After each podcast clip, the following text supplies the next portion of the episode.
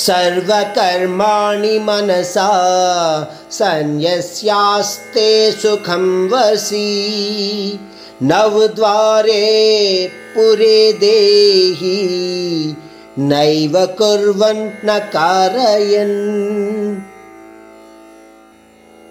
ఈ శ్లోకంలో శ్రీకృష్ణుడు ఈ శరీరాన్ని ఒక నివాస స్థలంగా వివరిస్తున్నాడు అంటే ఈ శరీరము మన ఆత్మకు ఒక నివాస స్థలము అని అంతకుముందు మనము చదువుకున్న అధ్యాయాల్లో విన్నాము తొమ్మిది ద్వారాలు ఉన్న ఈ శరీరము అంటే ఏంటవి? రెండు కళ్ళు రెండు చెవులు రెండు ముక్కు రంధ్రాలు ఒక నోరు ఒక మూత్రరంధ్రము ఒక మలరంధ్రము.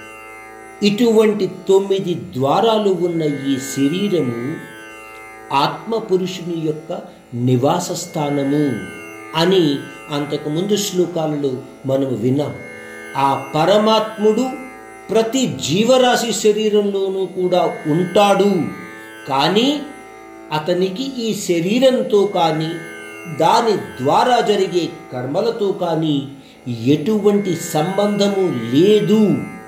అదే ప్రకారంగా పరమాత్ముడు ఈ శ్లోకంలో చెప్తున్నాడు యోగి స్వరూపుడైన మానవుడు కూడా ఎటువంటి ఫలాపేక్ష లేకుండా సమస్త కర్మలు చేస్తూ కూడా ఆ పరమాత్మానుభూతిలో లీనమై ఉంటాడు లేదా ప్రజాహితమైన కర్మలు చేస్తూ ఆ పరమాత్మ ధ్యాన రూపంలో నిమగ్నమై ఉంటాడు.